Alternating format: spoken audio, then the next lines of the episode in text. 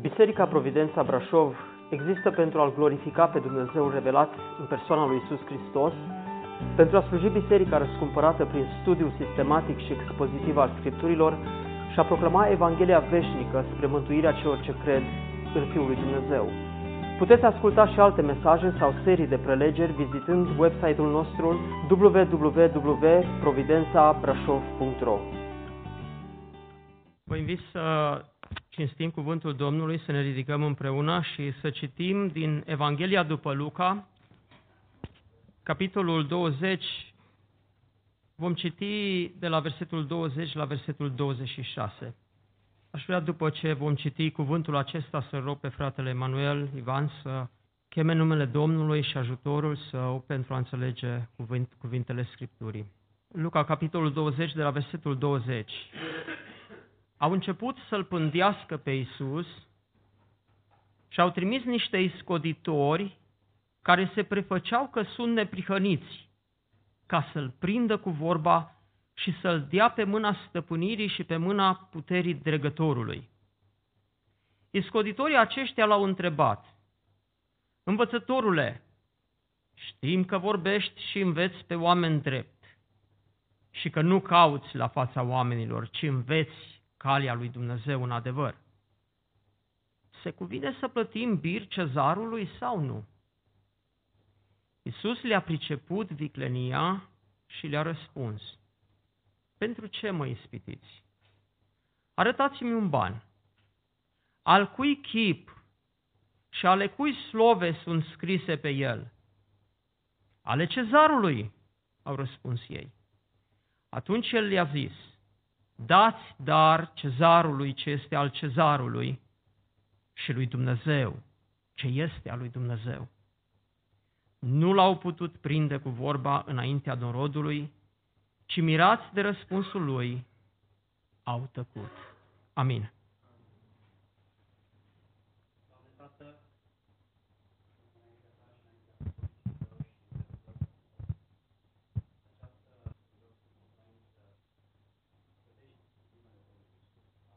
Amin. Vă rog să luați locurile. De mai bine de două săptămâni de când am început să pregătesc acest mesaj, am uh, trăit o frământare. Și m-am rugat și am zis, Doamne Iisuse, am nevoie să înțeleg ce ai spus tu acestor oameni prin cuvintele dați cezarului ce este al cezarului și dați lui Dumnezeu ce este al lui Dumnezeu. Pentru că aveam sentimentul că a spune că acest lucru înseamnă să-ți plătești taxele statului și să-ți faci și datoria față de Dumnezeu e prea puțin mi se părea că este simplistă interpretarea aceasta, cu toate că aceasta a fost interpretarea uh, dată acestui text de cei mai mulți uh, exegeți. Și în timp ce îmi tot frământam mintea și mă rugam, la un moment dat atenția mea a fost atrasă de întrebarea pe care au pus-o cei ce au pus-o Domnului Isus. Că cei au venit cu întrebarea, se cuvine să plătim bir cezarului sau nu? Cum vi se pare întrebarea aceasta? Credeți că această întrebare a, a apărut așa spontan în mintea lor, fiind acolo în mulțime și deodată a venit această întrebare în mintea, în mintea unuia care avea o dilemă Oare trebuie, este normal, firesc, corect ca evreii sub ocupație străină să plătească bir cotropitorilor? Credeți că așa a venit întrebarea? Că avea omul frământarea aceasta, oare trebuie să plătim sau nu? Cred că intuim și înțelegem că întrebarea aceasta fusese prelucrată în laboratorul celor mai strălucite minți evreiești din vremea aceea. Imaginați-vă consultarea care a avut loc în acel for numit Sinedriu, cum Caiafa, Ana, marele preot, împreună cu ceilalți care erau 71 la număr, toți, au început să își frământe mintea cum putem să-l prindem pe omul acesta care a întors tot Israelul cu sus în jos. Toată lumea merge după el. Se pretinde a fi trimisul lui Dumnezeu, unsul, Mesia. Și ei nu-l credeau și îi deranja. Cum putem să-l prindem? Norodul sorbea cuvintele acestui om de pe buze. Și norodul simțea că omul acesta nu vorbește ca și farisei, ca și cărturarii, ci că erau putere. Mai mult toate minunile, tot ce a făcut Isus era pur și simplu șocant. Cum putem să-l prindem? Și își puneau mereu întrebările. Cu ce am putea să-l, să-l, să-l prindem ca să-l putem încrimina și să avem un temei pentru acuzațiile noastre? Este oare el? Nu este? Ei mai puțin își puneau întrebarea, precum Ana și Caiafa, dar acolo, gândiți-vă, era și Nicodim, care înțelegea, care intuia că nimeni nu poate face lucrările pe care el le face dacă Dumnezeu nu este cu el. Și mă gândesc că Nicodim, care a dat glas acestei întrebări înspre Domnul Isus, a pus și întrebările acestea în cadrul Sinedriului. Vă dați seama că nu era puțin lucru și nu era ușor de lămurit cum, stau, cum, sta, cum stă situația.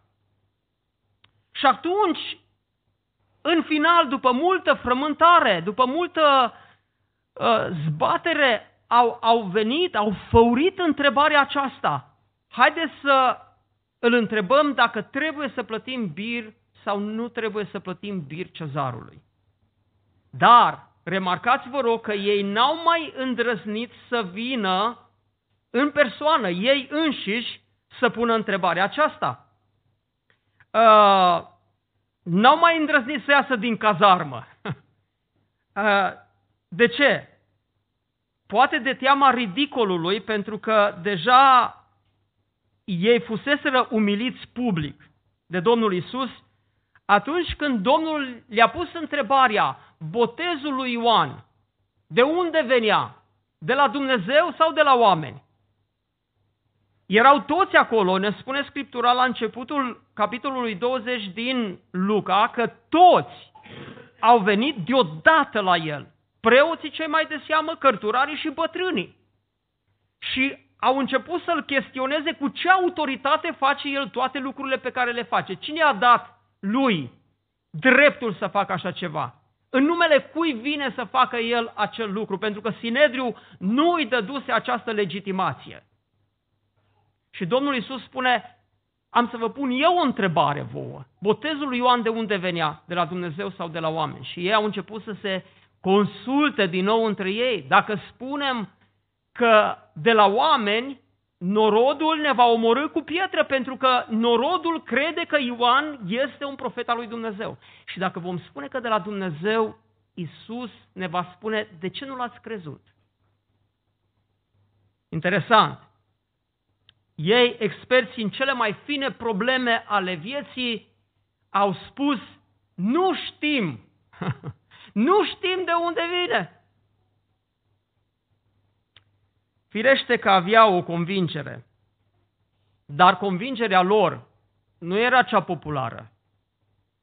Și ca să nu mai riște dezonoarea publică, de această dată cuvântul ne spune că au trimis niște iscoditori, niște emisari, niște reprezentanți, ca să îl ispitească.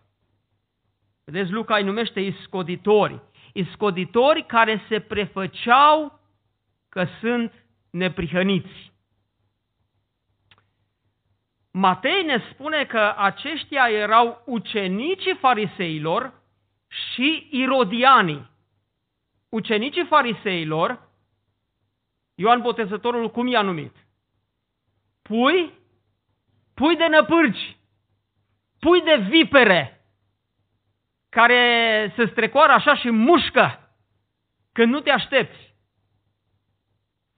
Iar irodianii, irodianii erau un partid politic al vremii care era disprețuit atât de farisei cât și de cărturari. Farisei și cărturarii nu-i suportau pe irodiani. Nu-i suportau pe irodieni pentru că irodienii au zis așa, când au venit romanii și au cucerit țara lui Israel, ei au zis, ce rost are să ne punem de-a curmezișul stăpânitorului? Ce câștigăm noi prin a fi uh, revoltați, prin a face, uh, știu eu, uh, grevă sau a ne opune sistemului acestuia? Hai mai bine să facem o înțelegere cu ei. Irodianii aceștia nici măcar nu erau evrei. Ei se trăgeau din adomiți și cel mai mare dintre el, Irod, stăpânea țara. Toți evreii știau că omul acesta, Irod, din neamul irodienilor, nu avea drept divin, nu avea legitimitate să fie pe tronul lui Israel, pentru că nu se trăgea din neamul lui David. Doar cei care se trăgeau din neamul lui David puteau fi pe tronul lui Israel. Și Irod nu era. Iar irodianii aceștia, când au venit romanii, au făcut pact, au pactizat cu romanii și au trecut de partea romanilor. Iar acum, în situația asta de criză, în care se afla Sinedriu, foarte ciudat constatăm că cărturarii și fariseii care nu-i suportau pe irodiani au început să facă o înțelegere cu ei, au început să facă un tratat, un pact cu ei, ca să poată să-l prindă pe Isus. Vorba românului, fă cum spune, fă neam cu cel rău, cu dracu, până treci puntea. E, cam așa au făcut acești neprihăniți al lui Israel. Și acești trimiși, acești iscoditori, fuseseră pregătiți înainte, foarte bine pregătiți și antrenați în arta întrebărilor capcană. Astfel se face că au venit și l-au abordat pe Isus cu această întrebare. Dar înainte să pună întrebarea, ca să facă dovada calității lor de iscoditori, ei au recurs la o strategie psihologică. Ei încep cu niște cuvinte de laudă, de flatare și zic așa, învățătorule, știm că vorbești și înveți pe oameni drept și că nu cauți la fața oamenilor, și înveți calea lui Dumnezeu în adevăr. Știau eu oare lucrul acesta? Știau sau nu? Eu cred că dacă ei ar fi crezut cuvintele pe care le-au rostit, nu s-ar fi aflat în ipostaza în care îi vedem acum. Cel mult, cel mult ar fi mers la Isus noaptea ca Nicodim să spună și ei știm, așa cum Nicodim a spus, știm că ești un învățător venit de la Dumnezeu, că și nimeni nu poate face lucrările pe care le faci tu dacă Dumnezeu nu este cu el. Așa ar fi făcut și ei. Noaptea s-ar fi dus la Isus să-i spună știm că înveți pe oameni calea lui Dumnezeu. Nu cauți la fața oamenilor, ci înveți calea lui Dumnezeu în adevăr. Dar aici ne dăm seama, frați și surori, că este vorba de ipocrizie, de duplicitate, meschinărie ieftină, perfidie. Ei, după micul discurs de flatare, ei lansează întrebarea aceasta. Se cuvine să plătim bir cezarului sau nu? Întrebarea era bine gândită. Pentru că înțelegem că oricare ar fi răspunsul, oricare ar fi fost răspunsul, acest răspuns constituia temei de încriminare. Dacă Domnul Isus ar fi spus, da, se cuvine să plătim bir cezarului, imediat iscoditorii aceștia ar fi stârnit poporul, norodul, împotriva lui. Pentru că tot norodul stătea sub talpa Imperiului Roman care impusese acea, aceste taxe imperiale peste, peste ei și îi storceau de tot ce puteau și de tot ce aveau evreii. Cât de greu era pentru o văduvă ca după ce abia avea bani să supraviețuiască, să mai plătească și bir imperiului. Cât de greu era pentru evreu de rând care abia putea să-și ducă zilele, să mai plătească și bir cezarului. Și dacă Isus spunea, da, trebuie să plătiți, plătiți bir, imediat ar fi stârnit norodul împotriva lui. Dacă spunea nu, nu se cuvine să plătim bir cezarului, nu plătiți bir cezarului, imediat ar fi fost raportat la autorități că este un sediționist, că este un revoluționar, că provoacă poporul la revoltă și ar fi avut temei ca să, să-l acuze înaintea dregătorului. Căci așa ne spune cuvântul, uh, că voiau să-l prindă cu vorba, versetul 20, să-l dea pe mâna stăpânirii și pe mâna puterii dregătorului. Oricum ei mai târziu, dacă ne uităm uh, în Luca capitolul 23 și vom ajunge acolo, sper, anul ăsta sau anul viitor, uh, ei spu, uh, cuvântul spune că s-au sculat cu toții și au adus pe Iisus înaintea lui Pilat. Și au început să-l pârască și să zică, pe omul acesta l-am găsit atâțând neamul nostru la răscoală, oprind a plăti bir cezarului și zicând că el este Hristosul împăratul. Vedeți? Ce stil aveau oamenii aceștia? Pur și simplu nu, nu aveau niște repere, niște norme ale adevărului. Chiar dacă Isus nu a spus în mod explicit acest lucru, ei l-au luat ca atare. Și cuvântul ne spune că Domnul Isus le-a citit viclenia și le-a demascat imediat ipocrizia. Isus le-a priceput viclenia, versetul 23. Și aici aș vrea să mă opresc pentru că, știți, de multe ori noi, noi ne uităm la Scriptură și vedem niște lucruri strâmbe și tendința este să ne evaluăm și poate să zicem, nu, eu nu sunt ca iscoditorii aceștia. Eu nu sunt fariseu. Eu nu sunt cărturar. Eu sunt de cealaltă parte. Dar un om al lui Dumnezeu a spus, când citești Scriptura, dacă vezi pe cineva că, că e rău acolo, descris rău, lasă clopoțelul să sune și să auzi sunetul clopoțelului că s-ar putea să fie vorba de tine. Sau el spunea, sigur e vorba de tine. De ce? Pentru că aici e vorba de viclenie. Și nu de puține ori, dragii mei, oricât de neprihăniți ne-am crede noi, așa ca și aceștia care se afișau neprihăniți, în noi, deseori, încep să se miște mecanismele vicleniei. Am fost odată într-o situație în care a trebuit să arbitrez un conflict între doi slujitori, doi păstori. și îl ascultam când pe unul, când pe celălalt. Și la un moment dat simțeam că unul este atât de meșteș, așa, așa de, de bun, uh, atât de, de, de, de talentat la a pune întrebări celuilalt și îmi dădeam seama că acesta avea întrebările pregătite.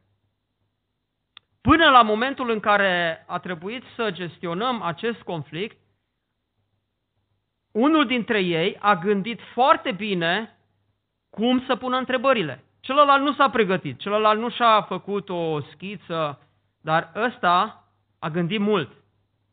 Nu vi s-a întâmplat și dumneavoastră ca într-o situație de tensiune cu cineva să vă gândiți la întâlnire și să vă gândiți ce întrebări să puneți. Și în sinea dumneavoastră să simțiți că o întrebare va fi atât de clară și de încuietoare încât o să-l lași fără vorbă. Mie mi s-a întâmplat. Și să pregătești tot scenariul și să-l gândești și să-l frămânți înainte să adormi pe toate părțile ca să fii bine pregătit în momentul în care intri și să nu intri în defensivă, să intri în ofensivă. Mie mi s-a întâmplat. Și n-am să uit niciodată un moment în care, într-o situație, cu o doamnă contabilă, soră contabilă, cu care lucram într-o misiune, la un moment dat, atât de abil am fost în modul în care m-am pregătit, încât femeia aceasta stătea pe scaun și m-am ridicat și am început să-i explic cum stau lucrurile și atât de bine mă simțeam că am, i-am închis gura complet. Îi puneam întrebări peste întrebări și femeia era roșie, cu lacrimi în ochi, învinsă definitiv. Și în timp ce bravam în iscodirea mea și în, în, în ofensiva mea, deodată Duhul lui Dumnezeu mi-a băgat mâna în, în, în, în gât și m-a oprit deodată și a spus, ce faci, nebunule, ce faci? Și chiar dacă în bună măsură aveam dreptate, felul în care eu tratam această soră în Hristos, dovedindu-i cât de greșită este și câtă dreptate am eu, era total greșit. Și Dumnezeu dezaproba, mă dezaproba complet. Și slavă lui Dumnezeu că Duhul mi-a oprit gura și m-am văzut exact în exercițiul acesta al, al pălmuielii pe care o dădeam. Până acolo încât am, am, am început să plâng și să-mi cer iertare pentru ce am făcut. A fost un har de la Dumnezeu. Dar, dragii mei, iată aici este lecția vicleniei și să ne feriască bunul Dumnezeu. Să nu fim în această ipostază de iscoditori, de oameni vicleni care știu să pună întrebări, care știu să închidă, care știu să dea șahmat, ca să, ieși, să ieșim învingători de acolo și apoi să vină frații noștri să spună, bravo, bine ai făcut. Și după ce ei fac uh, circul ăsta cu pregătire, da? așa, cu periuța, da? cu scărpinatul, oh, Doamne, ce bun ești, așa, și unii, unii din păcate, prind, uh, se simt bine așa cu flatare, dar nu-și dau seama că vine după aceea pumnul acela cu care sunt doborâți. Iisus le-a priceput viclenia și apoi le cere o monedă. Spune, dați-mi un ban. Unii comentatori consideră că moneda cerută ar fi fost moneda birului. Adică nu era o monedă de circulație largă prin care să poți face schimb, comerț cu mărfuri, să vinzi, să cumperi, erau alte monede care erau folosite pentru comerț, aceasta însă, moneda aceasta, dinar, îi spune acolo în nota de subsol, era o monedă care era folosită exclusiv pentru plata birului, pentru plata uh, tributului. Pe semne, evreii trebuiau să cumpere moneda la un schimb valutar înalt, ca să poată ulterior să plătească birul Imperiului Roman. Ei, pe această monedă, pe o fațetă a monedei, era chipul cezarului. În uh, acea vreme, cezarul Romei, cezarul Imperiului, era Tiberius, fiul lui Cezar Augustus. Și acesta era chipul pe monedă, chipul lui Tiberius. Și pe aceast, în jurul chipului era scris Tiberius Augustus, fiul lui Cezar Augustus. Augustus însemna divin. Iar pe cealaltă parte a monedei, foarte interesant, scria următorul lucru. lucru. Pontif Maximus. Pontif însemna preot. Maximus însemna maxim. Preot la maxim, adică preot de plin, absolut. Isus cere așadar această monedă. Imediat ă, ăștia s-au, și-au controlat buzunarele, nu știu dacă aveau buzunare sau în ce țineau și repede i-au adus o monedă. Domnul Isus a luat moneda, a arătat-o mulțimii și a spus chipul acesta și slovele care sunt scrise, ale cui sunt? Și răspunsul vine din partea acestor iscoditori, ale cezarului. Și Isus îi privește în ochi și le spune, dați dar cezarului ce este al cezarului și lui Dumnezeu ce este al lui Dumnezeu. Și Luca conchide în versetul 26, nu l-au putut prinde cu vorba înaintea norodului și mirați de răspunsul lui. Au tăcut. Au tăcut și ei.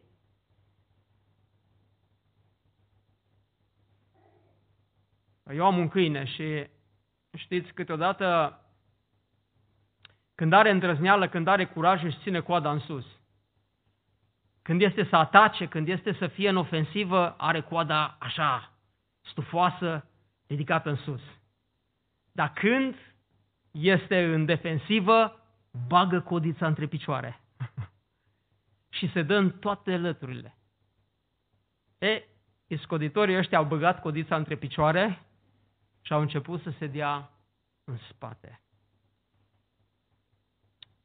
Zice cuvântul că au tăcut. Oare de ce au tăcut? Vreau să vă întreb, au înțeles ce le-a spus Domnul Isus? E adevărat, uh, Luca spune că au fost mirați de răspuns și au tăcut. Dar îmi pun întrebarea, ce a vrut să spună Domnul Isus prin această afirmație monumentală? Ce credeți? Să plătim taxe guvernului și zeciuială la biserică? Ne facem datoria și față de stat, ne facem datoria și față de biserică. Corect și cu statul, corect și cu Dumnezeu. Să fim în regulă și pe pământ, să fim în regulă și în cer. Și știți cum merge treaba? Hai să vă spun. Când eram mic, noi eram ortodoxi. Părinții mei erau ortodoxi. Și dădeam la biserică, mergeam la biserica ortodoxă din satul Ortealec, poate o dată pe an, de înviere. Seara la ora 12, mă rog, 11 jumate, când era învierea, ne duceam, luam Paștele, lumina, ne duceam acasă, dimineața Hristos a înviat, spărgeam ouăle, mâncam Paștele. Mai aveam o interacțiune cu biserica undeva pe 6 ianuarie. Știți pe cei, 6, cei pe 6 ianuarie? Ce? Boboteaza. Și de bobotează venea preotul din sat cu busuiocul și cu sfințirea și toți eram acolo pregătiți, aliniați, așa în linie și trebuia să ni se dea cu busuiocul în cap și să pupăm crucea și să ne facem cruce. Știți care era dilema mea? că nu prea știam cum se face cruce. Nu știam dacă se face așa sau dacă se face așa. Pentru că ortodoxi o fac într-un fel, catolici o fac în celălalt fel. Și mereu mă încurcam că dacă făceam cum nu se făcea, preotul îmi lua mâna și mi-o făcea el cum trebuie făcută. Da? Și cu ocazia sfințirii casei și a botezului, știți ce se mai făcea? Se mai plătea taxa bisericii. Și an de an trebuia pusă, uh, puși banii acolo pentru taxa bisericii și separat trebuia pus ceva și pentru sfinția sa. Și acolo era, că taxa era fixă, dar cealaltă era așa, o taxă benevolă. Și mi-aduc aminte de cât de frământați erau părinții, cât să punem. Vorbeau cu vecini, voi cât puneți? Atâta. 100 de lei, 200 de lei, știu eu, alții mai mult. Care sunt mai cucernici, mai special, mai spirituali. Și din momentul în care ne-am plătit treaba acolo la biserică, taxa bisericii eram bine în catastif, stăteam bine, puteam muri că ni se făcea înmormântarea și dezlegarea acolo la mormânt și trimiși livrați în sânul lui Avram. Foarte simplu. Cam așa e creștinismul unora. Nu zic al tuturor. Vă rog să nu mă înțelegeți greșit. Eu, sunt că, eu cred că sunt în, în Biserica Ortodoxă oameni care au discernământ, așa cum Nicodim, ortodox, evreu ortodox fiind el, avea discernământ și profunzime și nu era departe de împărăția lui Dumnezeu. Dar asta era, plăteam, ne plăteam taxele guvernului, că nu ne întreba nimeni în vremea aia comunismului, bă, vrei să plătești sau nu? Trebuia plătit, îți oprea din salariu dacă lucrai și plăteam și taxa bisericii. Dar, dragii mei, așa cum am spus, intuim că interpretarea aceasta este simplistă, deși trist fapt este că foarte mulți procedează în acest fel. Acum este o interpretare care parcă este opusă acesteia. Și știți cine a făcut interpretarea aceasta? Fratele nostru Richard Wurbrand. El spune, cezarul? Ce merită cezarul? O cizmă în spate. Nu trebuie plătit bir cezarului. Domnul Isus nu a uh, indicat că ar trebui plătit bir cezarului. M-a surprins această întrebare. Citiți, uh, se află într-o carte a fratelui Vurbra numită 100 de meditații zilnice și în cele 100 de meditații zilnice există această meditație în care fratele Richard Vurban spune Domnul Isus nu a spus să se plătească bir cezarului. Dar, așa cum am spus mai devreme, cei mai mulți hermeneuți interpretează totuși cuvintele Domnului Isus ca însemnând, pe de o parte, respectarea îndatoririlor civice și, pe de altă parte, respectarea îndatoririlor față de Dumnezeu. Una din lucrările monumentale care a fost scrisă la începutul primelor secole de către Sfântul Augustin a fost o carte pe nume, cu titlul De Civitate Dei, adică Cetatea lui Dumnezeu. Și în această carte, Augustin făcea o distinție între cetatea lui Dumnezeu și cetatea omului. Între împărăția lui Dumnezeu și împărăția cezarului. Și cumva cartea subliniază faptul că noi trăim pe de o parte, cu trupul acesta, în această împărăție a oamenilor. Noi facem parte din viața aceasta. Suntem angajați undeva, plătim uh, taxe, uh, suntem într-un sistem de fiscalitate, uh, avem de plătit taxe pe mașină, pe casă, pe... Pe ce mai plătim? Ia ziceți. Pe? Pe orice, până la urmă. Și pe aer, dar nu știm noi asta. Da? Știu ei cum plătim și pe aer taxa. Da? Pe tot, tot, tot. Statul caută să, să ia taxe. Și așadar noi ne aflăm, dacă suntem creștini, noi ne aflăm în ipostaza unei duble identități. Pe de o parte este identitatea umană și datorită acestei identități noi trebuie să fim în această sferă umană, în lumea aceasta condusă de guverne, pe de altă parte noi suntem și în împărăția lui Dumnezeu. Și trebuie să ne facem datoria față de Dumnezeu. În sfera terestră, lumea e condusă de guverne și opțiunea umană pentru a fi condus de un guvern cu un președinte sau cu un monarh, indiferent de care ar fi sistemul, știu eu, monarhie, uh, republică parlamentară, uh, comunism, capitalism sau așa, și așa mai departe, implică obligativitatea taxelor. Când Israel, la un moment dat, a spus, nu mai vrem ca Dumnezeu să fie regele nostru în mod direct, vrem și noi, vrem și noi un rege, cum au toate țările acestea din jurul nostru. Dumnezeu a spus, vreți lucrul acesta? Vi-l dau. Samuel, du-te și unge un rege. Unge-l pe Saul.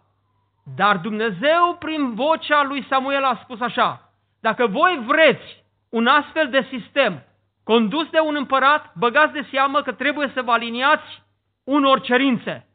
Să plătiți taxe, să vă dați copiii să se ducă la armată și la război, să faceți casă împăratului, să aibă cai, să aibă putere și așa mai departe. Asta este o datorie.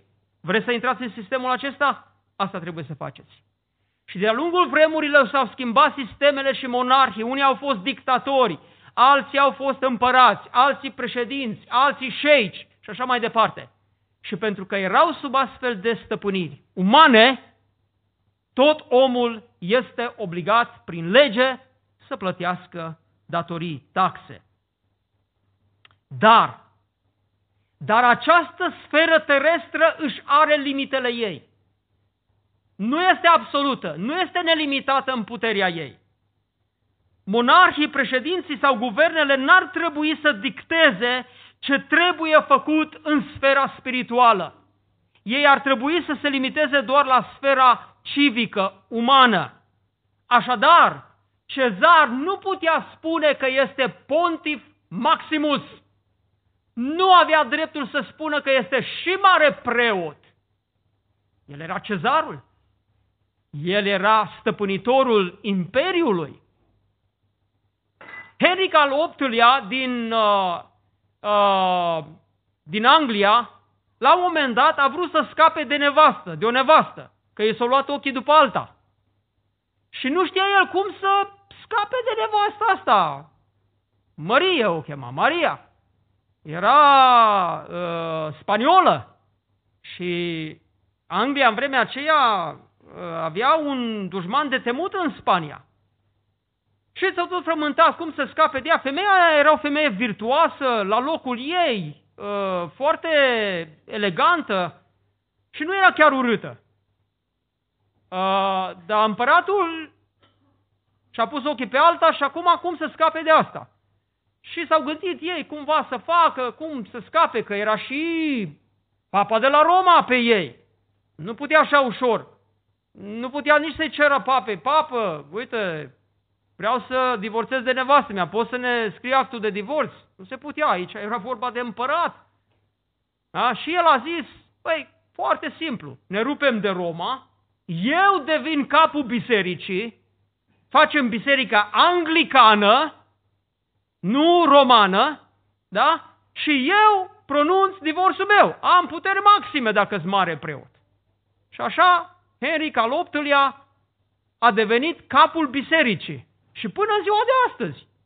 Știți cine este capul bisericii în Anglia? Charles al câtelea. Că unii ziceau că e al doilea, că alții ziceau că e al treilea, nu știu. Da? Charles e capul bisericii în Anglia. O fi arhiepiscopul de Canterbury, ceva pe acolo, dar șeful șefilor este împăratul, este regele statul nu dictează ce trebuie să se întâmple în biserică, deși statul încearcă pe toate căile să se infiltreze în biserică și să dicteze. Uniunea Europeană nu poate să schimbe rânduielile stabilite de Dumnezeu. Cezarul își are limitele lui. Prin urmare, noi, da, avem datoria de a ne achita față de responsabilitățile cetățenești, indiferent de tipul de guvern în funcție, da?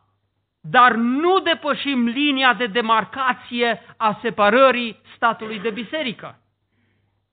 Argumentele pentru această interpretare sunt solide. Totuși, cum am spus eu, simt, cred că se află ceva mai mult decât atât. Și în primul rând vreau să vă spun ce am înțeles în timpul în care am frământat acest text și m-am rugat Domnului. Cezarul și Dumnezeu reprezintă în primul rând niște autorități. Cezar, da, stăpânea lumea acelei vremi. El era capul imperiului, cel mai mare, cel mai mare imperiu care a existat în istorie. Anexaseră teritorii vaste și din fiecare teritoriu pe care l-au luat și l-au transformat în provincii ale imperiului, au impus taxe. Și cu voia sau fără voia lor, oamenii care trăiau în acest imperiu trebuiau să plătească birul. Și noi, dragii mei, plătim bir. Plătim birul noi imperii. Ce credeți că Uniunea Europeană e așa o, o mamă iubitoare care vrea să ne ajute pe noi românii de aici? Nu! Uniunea Europeană este un imperiu, asemenea Imperiului Roman, care cucerește câteodată cu forța armelor, câteodată cu zăhărelul, da, și după ce te invită și te îmbie, intră, după aia spune închide toate fabricile și le deschidem pe ale noastre și folosim materia primă și voi plătiți taxe că trebuie trimise la Uniunea Europeană, unii zic că de acolo se finanțează războaiele și așa mai departe. Înțelegeți? Nu, nu credeți că noi suntem mai puțini decât ce au fost evrei. Suntem sub imperiu. Dacă nu vrem să fim cu ăia, trebuie să fim cu ceilalți. Ori cel roșu, ori cel verde. Ori împăratul roșu, ori împăratul verde. Pe care îl alegi. Și uneori îți dai seama că n-ai o opțiune bună, da? A alegi pe cea mai puțin rea, da? Cum a fost situația în trecut când trebuia să alegi între comunism și fascism sau nazism. Între ce alegi? Greu, nu este ușor lucru de decis. Și Domnul Isus, foarte interesant, el spune, cezarul este are stăpânire, nu interferă peste această autoritate seculară, dar sugerează că cezarul nu este, nu are putere absolută. Cezarul Tiberiu avea putere relativă și limitată. Relativă că după el venea alt cezar și limitată pentru că nici măcar pe pământ în vremea aceea nu avea toată puterea. Erau încă părți care nu erau cucerite de romani. Și în al doilea rând, frați și surori, și aici aș vrea să închei, spunând că nu numai că cezarul și Dumnezeu reprezintă niște poli de autoritate, cezarul, cezarul reprezintă și o sferă existențială care te ademenește, te cheamă. Vrea să te, vrea să te introducă în sfera de autoritate, de putere.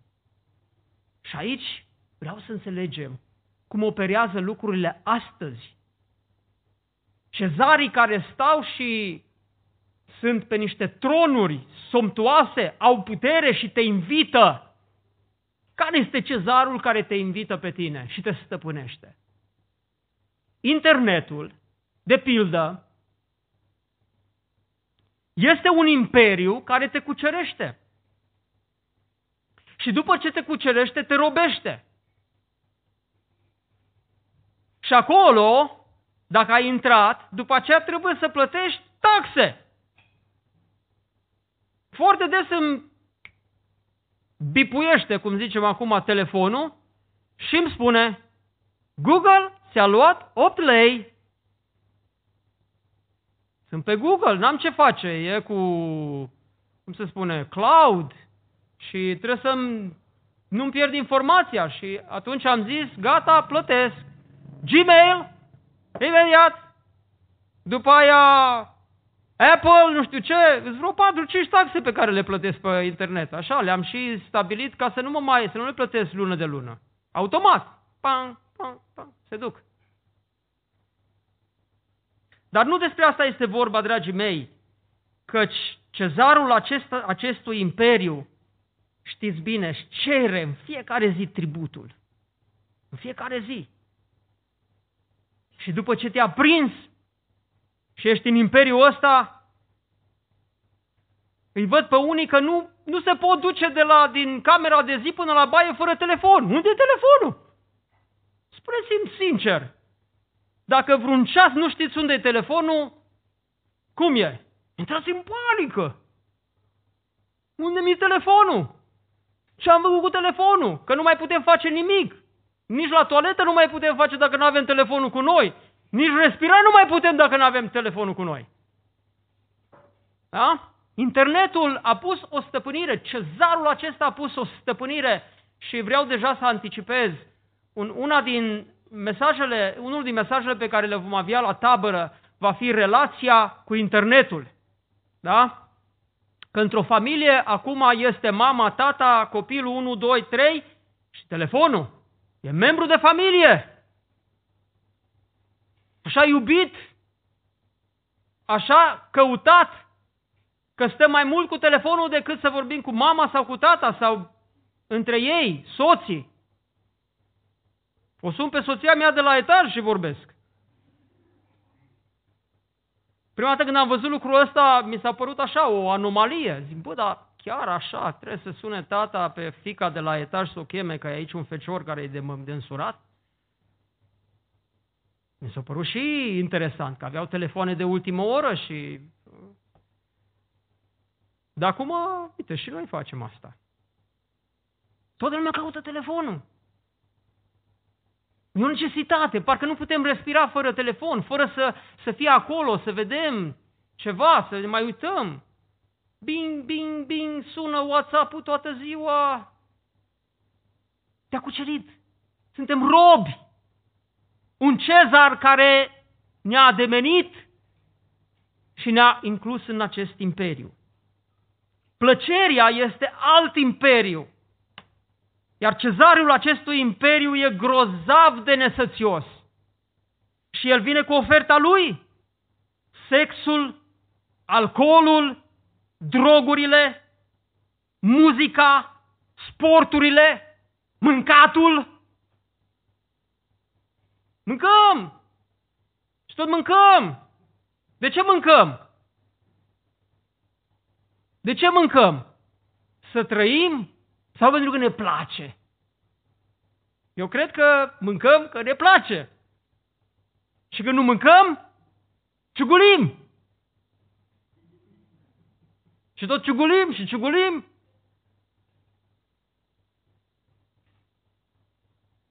S-au dus niște tineri odată în misiune și au zis, sora a pus acolo și pentru ei ceva, haide să, să serviți.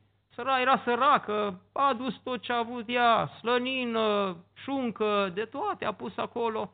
Haide, tinerii, nu, sora, a mâncat acasă, a mâncat. Putem noi ciuguli un pic aici. Și s-au pus și au topit totul. Și sora a zis, no, data viitoare când veniți la mine mâncați și ciuguliți acasă.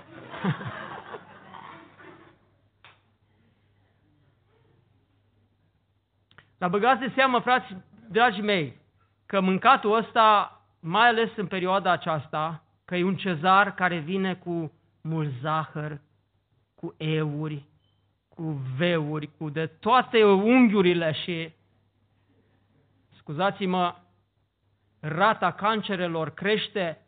Am citit un articol dimineața aceasta și zicea, rata cancerelor în lume, conform unei statistici, crește înspăimântător și oamenii de știință nu știu de ce.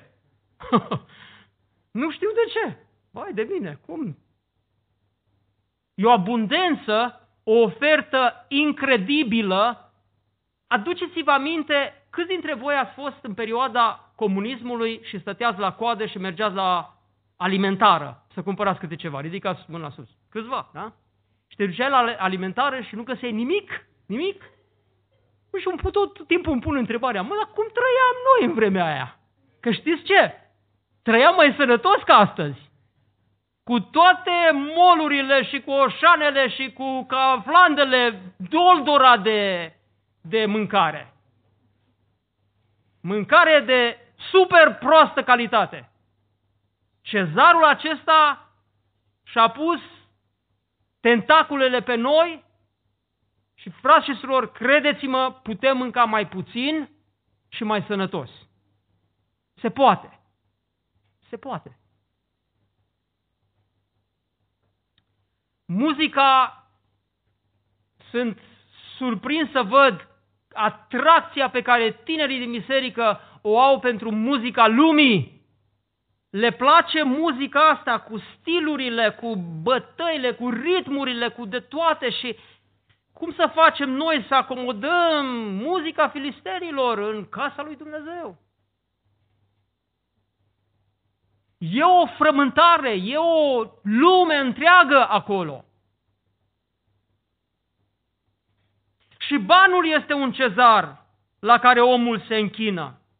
Și se închină prin muncă, prin muncă, mai multă muncă, să fac mai mulți bani și mai mulți bani și nu mă mai știu opri, mai ales când poți să-i faci. Și când anumite slujbe îți facilitează acest lucru. O, da, imaginea de sine. Mândria. Ce mare cezar se ridică înaintea noastră. Și acest cezar este cel ce cere enorm de mult, în termen de timp. Timp în salonuri de înfrumusețare. Timp în sălile de forță. Timp în sălile de operație pentru mărit una și alta cu silicoane. Timp și suferință și bani pentru a fi iubit, timp pe Facebook, timp pe Instagram, timp care se duce, se duce, se duce, că cezarul ăsta e tare și ne stăpânește. Și politica e un cezar care călărește lumea. Uniunea Europeană, NATO, Rusia, oamenii unii se bagă în politică, cu un partid, cu altul, trăiesc cu așa pasiune tot ce se întâmplă. Ei bine, dragii mei, toți cezarii aceștia vor timpul tău, vor banii tăi, vor admirația, îți vor trupul și îți vor sufletul. Vor să-și imprime în tine chipul lor, pentru că apoi să-și ceară dreptul peste tot ce ai și peste tot ce ești. Și mulți uită, mulți uită că dacă cezarul și-a ștanțat chipul pe o monedă și avea dreptul să o ceară că era a lui și prin stăpânirea pe care o avea putea să spună dați bir. Și uităm că în fiecare om, în fiecare dintre noi, a fost gravat chipul lui Dumnezeu. Și după cum moneda birului trebuia să fie dată cezarului, omul cu tot ce are și cu tot ce este el, trebuie să se dăruiască lui Dumnezeu. Și acum în încheiere veți veni și veți spune, totuși, frate, bine, bine, înțeleg argumentul, înțeleg principiul, dar e un principiu mare așa, să te dai lui Dumnezeu. Sună bine, da, cum, frate, cum să fac? Că de dimineața până seara mă trezesc, mă duc, dau când mâncare copilul, mă duc 8 ore la serviciu, vin acasă obosit, mai trebuie să plătesc birurile pe internet sau să mă duc să la poștă sau în altă parte. Ce să-i mai dea lui Dumnezeu, frate, că nu mai știu, că am senzația că 90 și ceva la sută dau cezarului. Cum să fac, frate? Că nu știu. Vreau și nu știu. Sunt într-o dilemă încerc să mă rog, să citesc. Și totuși, cu tot efortul, raportul acesta este atât de disproporționat. Și vii să-mi spui să dau lui Dumnezeu, să mă dau cu totul, cu toată ființa, cum să fac? Că vreau, frate. Unul dintre părinții bisericii, nu mi amintesc dacă era vorba de Ieronim sau Irineu sau, sau Origen, probabil Origen, zice așa, Dumnezeu a dat oamenilor 24 de ore. Și acest timp de 24 de ore, Dumnezeu l-a împărțit în trei. Cât vine? 8, da? 8 ore, 8 ore și 8 ore. Și zicea omul acesta, Dumnezeu ne-a dat timpul de 24 de ore, ca în 8 ore să dormim, în 8 ore să muncim și în 8 ore să ne rugăm. Mamă, de ce spiritual! Dar câți dintre noi se roagă 8 ore? Dragii mei, sună bine, dar sincer să fiu, venim cu idealismele acestea, le spunem și rămân idealisme. Poate așa, ca să ne încurajeze să ne apropiem cât de cât de ele. Mă veți întreba, frate, spuneți-mi, spune-le tu, frate, care ar fi proporția mulțumitoare? Ca să împlinesc și eu ce a spus Domnul Isus, să dau cezarului ce al cezarului și lui Dumnezeu ce este al lui Dumnezeu. Și aș vrea să vă spun la această întrebare cu care închei în felul acesta. Dacă gândim în termenii proporțiilor și acționăm în termenii proporțiilor, vom rămâne mereu în această dilemă. Nu ne va mulțumi chiar dacă vom face mai un efort ca proporția relației cu Dumnezeu să fie mai mare. Nu în proporții trebuie să gândim acest principiu. Nu în cât la sută merge la Cezar și în cât la sută merge lui Dumnezeu. Știți de ce? Pentru că așa cezarul va câștiga totdeauna. Totdeauna. Sau cel puțin sentimentul va fi că tot la cezarul merge, tot. Nu trebuie să gândim așa, ci știți în, în ce termen trebuie să gândim, dragii mei? Trebuie să gândim în termenii apartenenței. În noi trebuie să existe o disponibilitate, un mod de a gândi, un mod de a fi al întregii ființe. Și folosesc deseori o ilustrație. Când eu m-am îndrăgostit de soția mea, a fost devastator. A fost grav. Adică cineva mi-ar fi spus că am fost decuplat de tot și toate, dar n-am fost decuplat. Deși eram îndrăgostit, cum spune românul, lulia, uh, funcționam încă. Adică trebuia să mă duc la școală, trebuia să lucrez pentru lucrarea Domnului, mergeam și predicam și când predicam nu eram așa, stăteam acolo și în trans, așa că eram eu îndrăgostit. Nu, predicam, făceam evangelizare, îmi făceam bine treaba. Dar în tot timpul acesta, toată ființa mea, toată disponibilitatea inimii mele mergea într-o direcție. Chiar și când predicam, simțeam că este chipul ei, că este, este dorința inimii mele. Și când mergeam să fac una și alta, era prezentă în, în ființa mea, în, în iubirea mea. Era acolo. Unde este inima ta? Cum este inima ta? În ce direcție merge inima ta? Că s-ar putea ca inima să meargă spre aceste lucruri, spre acest cezari și să dăm, să dăm inima noastră să fie legată de comorile pe care le-am spus și atunci pentru Dumnezeu rămân resturile. Și avem impresia că lui, dacă lui Dumnezeu îi dăm resturile astea, ne-am făcut datoria față de Dumnezeu. Ne-am plătit tributul față de Dumnezeu. Și știți ce se întâmplă? Ne dăruim cezarului totul și plătim tribut lui Dumnezeu. Plătim bir lui Dumnezeu. Dar lucrurile trebuie să fie total altfel. Birul trebuie plătit cezarului, iar noi trebuie să avem această dispoziție a ființei noastre de dăruire. Aduceți trupurile voastre ca o jertfă vie, sfântă și plăcută lui Dumnezeu. Aceasta va fi din partea voastră. O slujbă logică, zice cuvântul lui Dumnezeu acolo. Noi zicem duhovnicească, dar normală, firească, naturală, așa trebuie să fim. Unde este inima ta? Cărui cezar te închin tu?